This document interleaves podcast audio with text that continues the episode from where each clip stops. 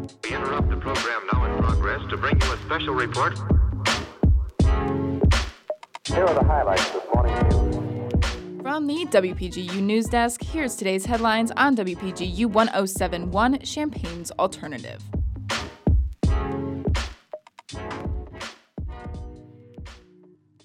From WPGU News, I'm Hannah Lonergan. It's Friday, May 19th, 2023.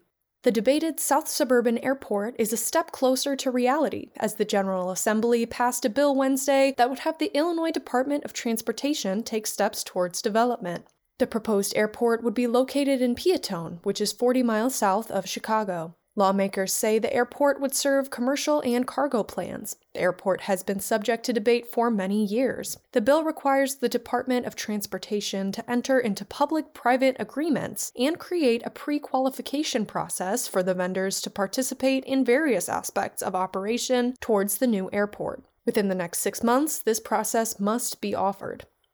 200 wildfires are blazing across Canada, sending plumes of smoke and haze to central Illinois.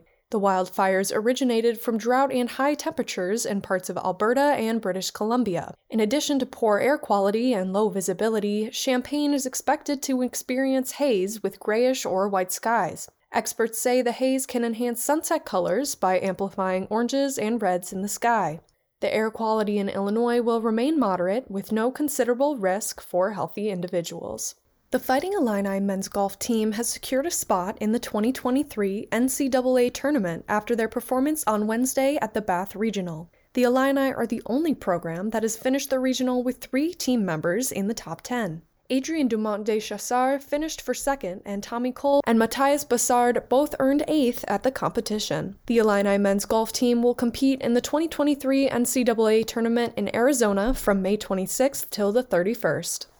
Contributing reporting for this newscast was provided by Lily Salas, Husna Hussaini, and Caitlin Devitt. Our deputy news directors are Alyssa Eaton and Caitlin Devitt, and our news director is Madison Holcomb. For WPGU News, I'm Hannah Lonergan.